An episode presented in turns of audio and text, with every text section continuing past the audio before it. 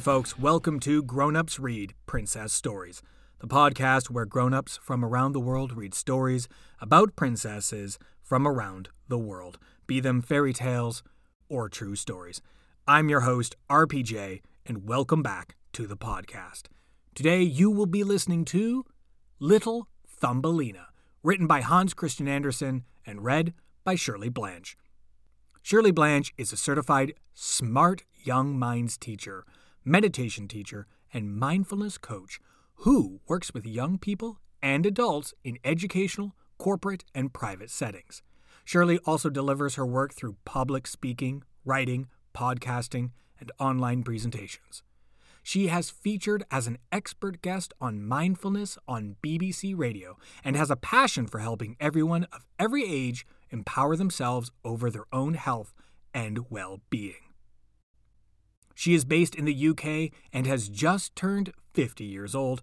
Not sure how much of that would count as being grown up. Still not quite there yet.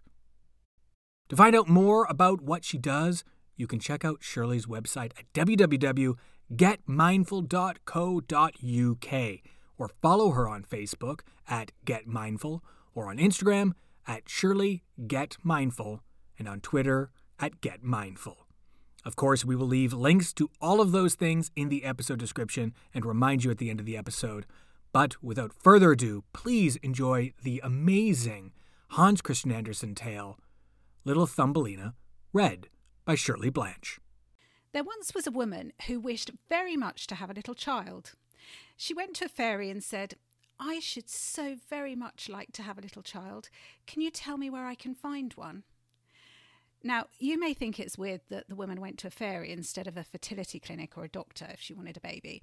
But you have to remember that this is a fairy tale, and if you want a child in a fairy tale, you go to a fairy. Oh, that can be easily managed, said the fairy. Here is a barley corn.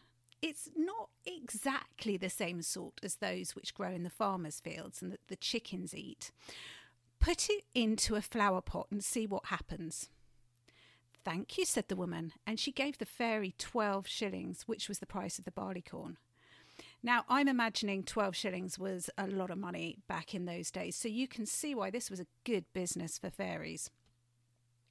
So the woman went home and she planted it, and there grew up a large, handsome flower, a bit like a tulip in appearance, but with its leaves tightly closed as if it was still a bud. It's a beautiful flower, said the woman and she kissed the red and golden coloured petals. And as she did so, the flower opened, and inside, upon the green velvet stamen, sat a very delicate and graceful little maiden. She was scarcely half as long as a thumb, and so they gave her the name of Little Thumb or Thumbelina because she was so small. She had a walnut shell as a cradle, and her bed was formed of blue violet leaves with a rose leaf for a bedspread, and she slept there all night. But during the day, she amused herself on a table where the woman had placed a plate full of water for her to play in. Around this plate were wreaths of flowers with their stems in the water, and on it floated a large tulip leaf, which she used as a little boat. And she sat and rowed herself from side to side with two oars made of white horsehair. It was a very pretty sight, and Thumbelina could also sing really softly and sweetly. Nothing like her singing had ever been heard before.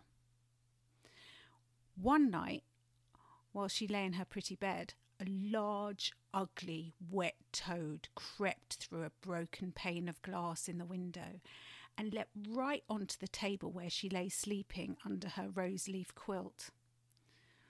What a pretty little wife this would make for my son, said the toad. And she took up the walnut shell in which Thumbelina lay asleep and jumped through the window with it into the garden. In the swampy stream in the garden lived the toad with her son. He was even uglier than his mother, and when he saw the pretty little maiden in her elegant bed, he could only cry, Croak, croak, croak. Don't speak so loud, or she will wake, said the toad, and then she might run away, for she is light as swan's down. We'll place her one of the water lily leaves out in the stream, and it will be like an island to her. She's so light and small, and then she cannot escape. And while she's there, we will make haste and prepare the stateroom under the marsh, in which you are to live when you're married.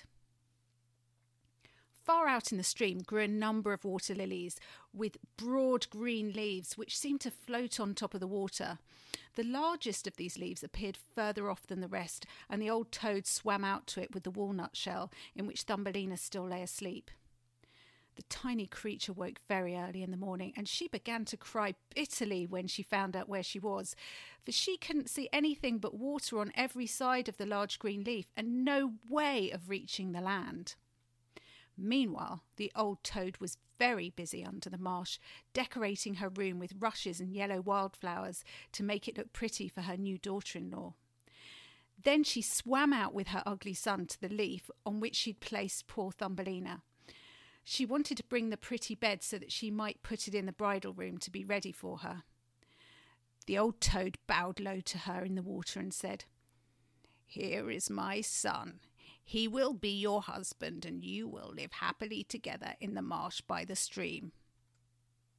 Groak, groak, groak, was all her son could say for himself. So the toad took up the elegant little bed and swam away with it, leaving Thumbelina all alone on the green leaf, where she sat and wept. Oh, she could not bear to think of living with the old toad and having her ugly son for a husband. The little fishes who swam about in the water beneath had seen the toad and heard what she said, so now they lifted their heads above the water to look at the little maiden.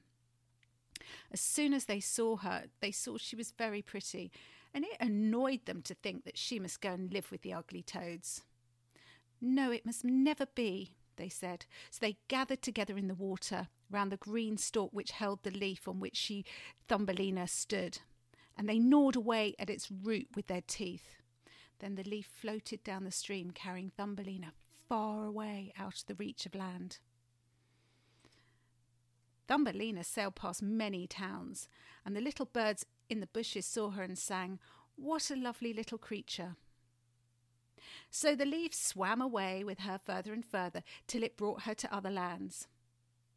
A beautiful little white butterfly constantly fluttered around her, and at last it alighted on her leaf. The little maiden pleased him, and she was really glad of that, for now the toad could not possibly reach her. And the country through which she sailed was beautiful, and the sun shone upon the water until it glittered like liquid gold. She took off her girdle and tied one end of it around the butterfly, fastening the other end of the ribbon to the leaf, which now glided on much faster than before, taking Thumbelina with it as she stood. Presently, a large beetle flew by. The moment he caught sight of her, he seized her round her delicate waist with his claws and flew with her into a tree. The green leaf floated away on the brook, and the butterfly flew with it, but he was still fastened to it and he couldn't get away.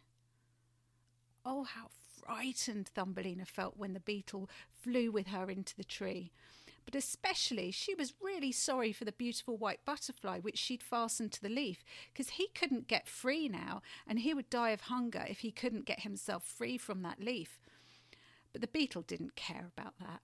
He seated himself by her side on a large green leaf, gave her some honey from the flowers to eat, and told her he thought she was very pretty, though not in the least like a beetle. After a time, all the beetles who lived in the tree came to pay Thumbelina a visit.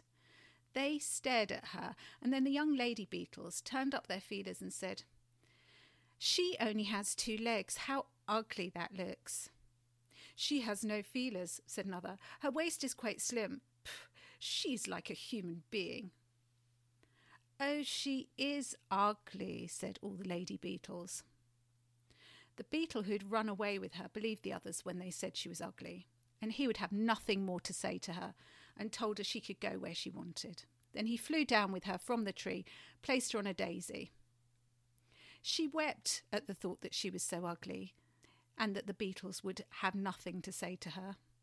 And all the while, she really was the loveliest creature that one could imagine, and as tender and delicate as a beautiful rose leaf. During the whole summer, poor Thumbelina lived quite alone in the wide forest. She wove herself a bed with blades of grass and hung it up under a broad leaf to protect herself from the rain. She sucked at the honey from the flowers for food and drank the dew from their leaves every morning.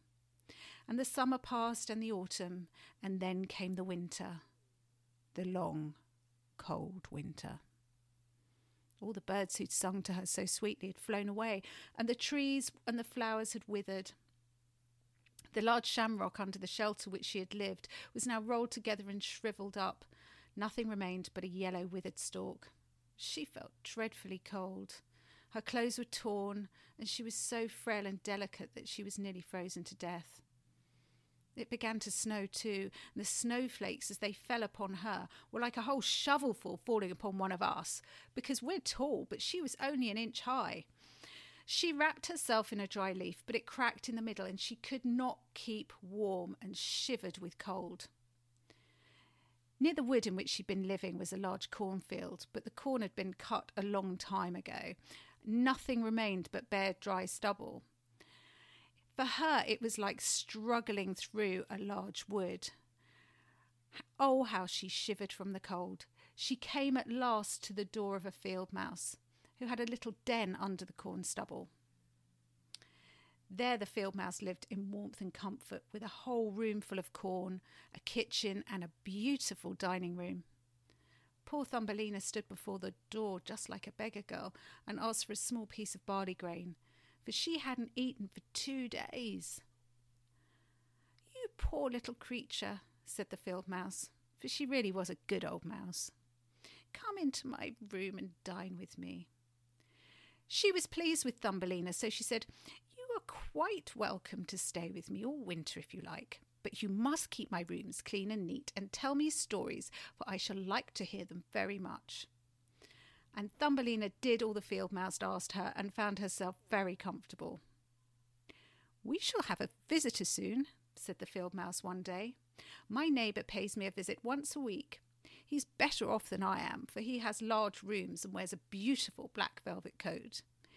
If you could only have him for a husband, you would be very well provided for indeed. He is blind, so you must tell him some of your prettiest stories. Thumbelina didn't feel at all interested about this neighbour, for he was a mole. However, he came and paid his visit dressed in his black velvet coat. He is very rich and learned, and his house is twenty times larger than mine, said the field mouse. He was rich and learned, no doubt about that, but he always spoke slightingly of the sun and the pretty flowers because he'd never seen them, so he didn't really know what they were like. Thumbelina was obliged to sing to him, and she sang Ladybird, Ladybird, Fly Away Home, and many other pretty songs. And the mole fell in love with her because she had such a sweet voice. But he didn't say anything because he was very cautious.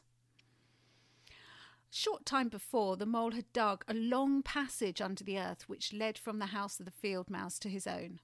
And here she had permission to walk with Thumbelina whenever she liked but he warned them not to be alarmed at the sight of a dead bird which lay in the passage.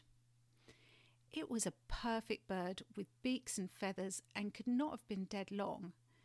It was lying just where the mole had made his passage. The mole took in his mouth a piece of phosphorescent wood which glittered like fire in the dark. And then he went before them to light the way through the long dark passage. When they came to the spot where the dead bird lay, the mole pushed his nose up through the ceiling so that the earth came away and the daylight shone through into the passage. In the middle of the floor, they could see a swallow. His beautiful wings pulled close to his sides, his feet and his head drawn up under his feathers. The poor bird had evidently died of cold. It made little Thumbelina very sad to see it. She did so love all the little birds and all summer they'd sung and twittered for her so beautifully. But the mole just pushed it aside with his crooked legs and said, He will sing no more now. How miserable it must be to be born a little bird. I'm thankful that none of my children will ever be birds, for they can do nothing but cry, tweet, tweet, and must always die of hunger in the winter. Yes, you may well say that, as a clever man, exclaimed the field mouse.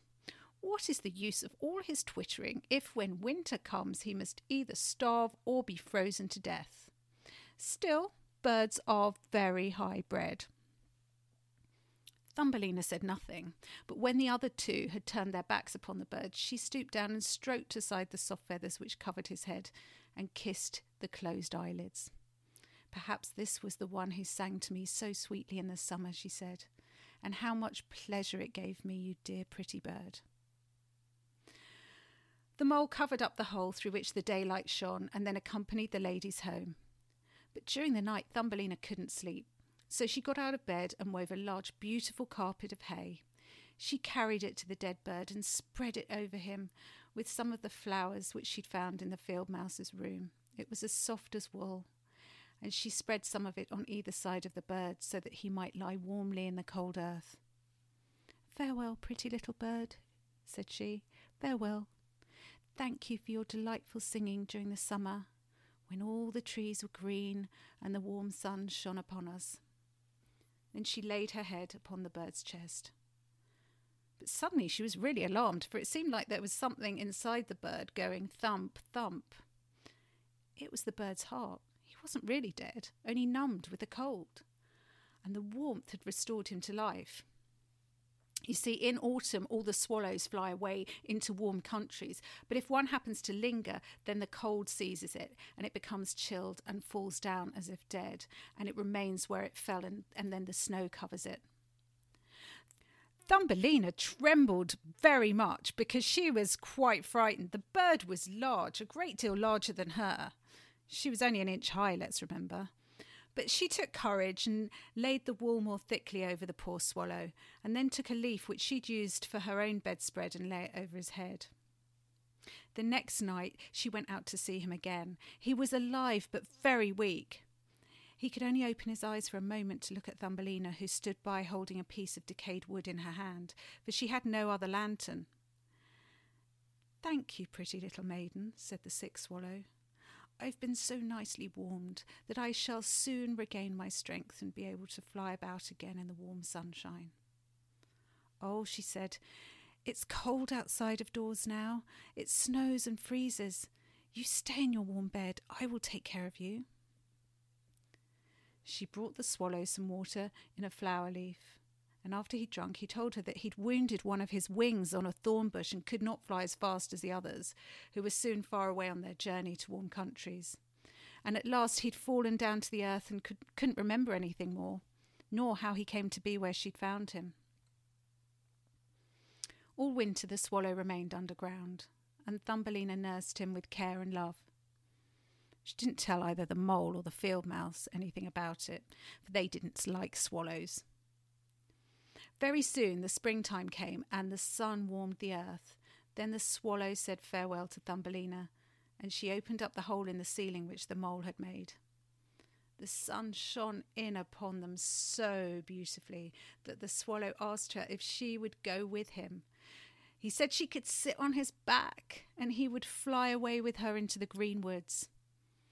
But she knew it would make the field mouse sad if she left her in that manner, so she said, No, I cannot. Farewell, then, farewell, you good, pretty little maiden, said the swallow, and he flew out into the sunshine. Thumbelina looked after him, and the tears rose in her eyes because she was very fond of the poor swallow. Tweet, tweet, sang the bird as he flew out into the green woods, and Thumbelina felt very sad. She wasn't allowed to go out in the warm sunshine, the corn, which had been sowed in the field over the house of the field mouse, had grown up high into the air and formed a thick wood to Thumbelina, because remember, she was only an inch high.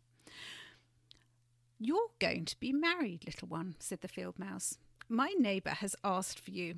What good fortune for a poor child like you. Now, we will prepare your wedding clothes. They must be woolen and linen. Nothing must be wanting when you're the wife of the mole. Thumbelina had to turn the spindle, and the field mouse hired four spiders who were to weave day and night. Every evening the mole visited her and constantly spoke of the time when summer would be over. Then he would keep his wedding day with Thumbelina. But now the heat of the sun was so great that it burnt the earth, and it made it hard like stone. As soon as the summer was over, the wedding should happen. But Thumbelina was not at all pleased that she did not like the annoying mole. Every morning when the sun rose and every evening when it went down, she would creep out the door, and as the wind blew aside the ears of corn so that she could see the blue sky, she thought how beautiful and bright it seemed out there, and wished so much she could see her dear friend the swallow again. But he never returned, for by this time he had flown far away into the lovely green forest. When autumn arrived, Thumbelina had her outfit ready and the field mouse said to her, In four weeks the wedding must take place. Thumbelina wept and said she would not marry the disagreeable mole. Nonsense, replied the field mouse. Now don't be obstinate, or I shall bite you with my white teeth. He's a very handsome mole. The queen herself does not wear more beautiful velvets and furs. His kitchens and cellars are quite full. You ought to be very thankful for such good fortune because even though the field mouse had been kind to Thumbelina, she was also a bit of a snob and she just wanted Thumbelina to marry somebody who was rich, which isn't really a reason to get married, is it? So the wedding day was set, on which the mole was to take Thumbelina away to live with him deep under the earth and never again to see the warm sun because he didn't like it. The poor child was very unhappy at the thought of saying goodbye to the beautiful sun and as the field mouse had given her permission to stand at the door, she went to look at it once more. Farewell, bright sun, she cried, stretching out her arm towards it. And then she walked a short distance from the house, for the corn had been cut now, and only the dry stubble remained in the fields. Farewell, farewell, she repeated, twining her arm around a little red flower that grew just by her side. Greet the little swallow from me, if you should see him again. Tweet, tweet sounded over her head suddenly, and she looked up, and there was the swallow himself flying close by. Soon as he spied Thumbelina, he was delighted. She told him how unwilling she was to marry the ugly mole and to always have to live beneath the earth and never again see the bright sun. And as she told him, she wept. Cold winter is coming, said the swallow, and I'm going to fly away into warmer countries. Will you go with me? You can sit on my back and fasten yourself on with your sash. Then we can fly away from the ugly mole in his gloomy rooms, far away over the mountains into warmer countries where the sun shines more brightly than here, where it's always summer and the flowers bloom in greater beauty. Oh, fly with me now, dear little one.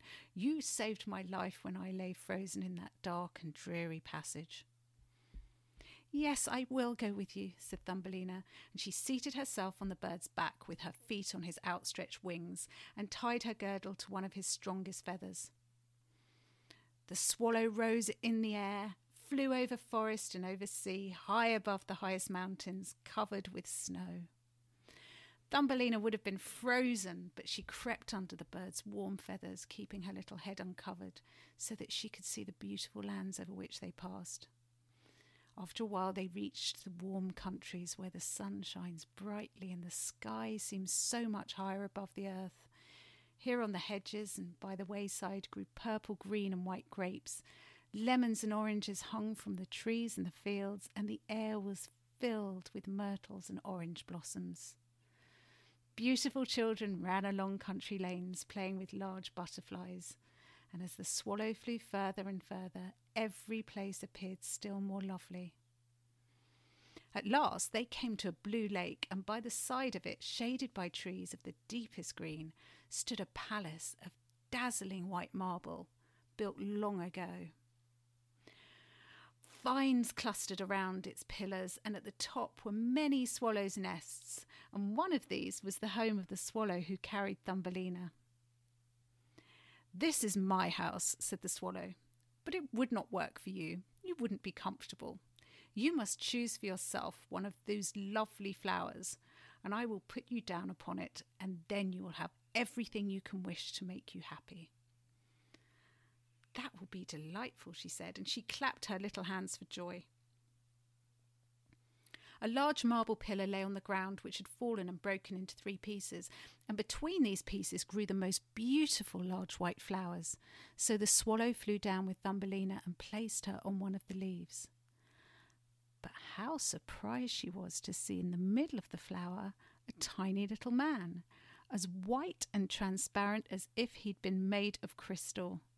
He had a gold crown on his head and delicate wings at his shoulders, and he was not much larger than she was herself.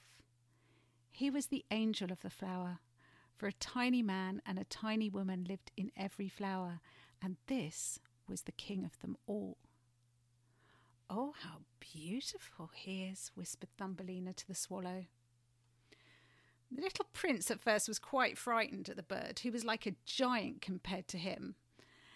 But when he saw Thumbelina, he was delighted and thought her the prettiest little maiden he'd ever seen. He took the gold crown from his head and placed it on hers, and asked her name, and if she would be his wife and queen over all the flowers. This certainly was a very different sort of husband from the son of a toad or the mole with his black velvet and fur, so she said yes to the prince because, you know, at the end of the day, finding someone who's your own size and he's a prince, she wasn't going to hang around. She knew what she wanted and she went for it. Then all the flowers opened, and out of each came a little lady or a tiny lord, all so pretty it was quite a pleasure to look at them. Each of them brought Thumbelina a present, but the best gift was a pair of beautiful wings which had belonged to a large white fly, and they fastened them to Thumbelina's shoulders so that she might fly from flower to flower. Then there was so much celebrating, and the little swallow who sat above them in his nest was asked to sing a wedding song, which he did as well as he could, but in his heart he did feel sad, for he was very fond of Thumbelina and would have liked to have never been apart from her again. You must not be called Thumbelina any more, said the Spirit of the Flowers to her. It's an ugly name, and you are so very lovely. We will call you Maia. Farewell, farewell, said the Swallow with a heavy heart as he left the warm countries to fly back into Denmark. There he had the nest over the window of a house in which lived the writer of fairy tales, and the swallow sang tweet tweet from his song and the writer of the fairy tales heard it, and from his song came this whole story. Of course, the moral of the story is that people should be free to choose who to love and who to marry, and no one should ever be forced to marry someone they don't want to be with. And also, we just shouldn't ever judge whether someone is ugly or beautiful because of how they look on the outside, or because they appear different to us. It's what's on the inside that really counts. The toads and the beetles and the other creatures appeared ugly to Thumbelina because of the way they behaved towards her, whilst Thumbelina's beauty radiated out through her kindness, which is the most beautiful thing of all. Well, good night. That was Shirley Blanch reading Little Thumbelina, written by Hans Christian Andersen. We'd like to thank her for coming onto the podcast, and please please, please, please check out her website, getmindful.co.uk. Help yourself out. Get Mindful. Or you can follow her on Facebook, Get Mindful, Instagram, Shirley Get Mindful, and on Twitter, Get underscore mindful. Again, all of those links will be in the episode description for all of you to check out. Also, if you would like to follow Grown Ups Read Princess Stories on Instagram, Twitter, or on Facebook, you can do so by typing in Grown Ups Read Princess Stories. We're there. Click on us, follow us, find out the updates. Or if you're not a social media person and you'd rather just get some emails that come out maybe once or twice a month, just with some updates on what's going to be coming out, or if you missed anything, you can also sign up to our emails. You just click the link in the episode description. All you have to do is go to Grownups Read princessstories.transistor.fm. There'll be a link in the episode bio as well. And then you sign up for that newsletter. If you enjoyed the show, please, please, please, please, please, please, please, I'm on my knees. Leave us a review. Five star ratings, four star ratings. Maybe you didn't really like it, it's one star rating. That's your opinion. We respect all those opinions. So please leave us a review, give us some star ratings. If you have some criticism, we'll listen to that as well. It doesn't all have to be this is the most perfect thing I've ever heard in my life. Yeah, that that would be great. That would be amazing if you loved it. Because here's the thing. Most people only write things when they're upset. I mean, how many times have you had really good customer service and then you went, I'm going to write an email or write a review on Google reviews about how amazing this experience is? I mean, we've all checked out Google reviews. We've all been online and seen the horrible, mean comments about things that we didn't like, the customer service we didn't enjoy, or the product that didn't fill our expectations. If this on any level was enjoyable, please think about saying some nice words as well, because spreading love and kindness is a really, really great thing. Speaking of really great things, we do have merch. If you are a fan of the podcast and you would like to get a Grown Ups Read Princess Stories shirt, you can do so by going to redbubble.com. And so, until next week, please, all of you, be kind to each other and stay safe.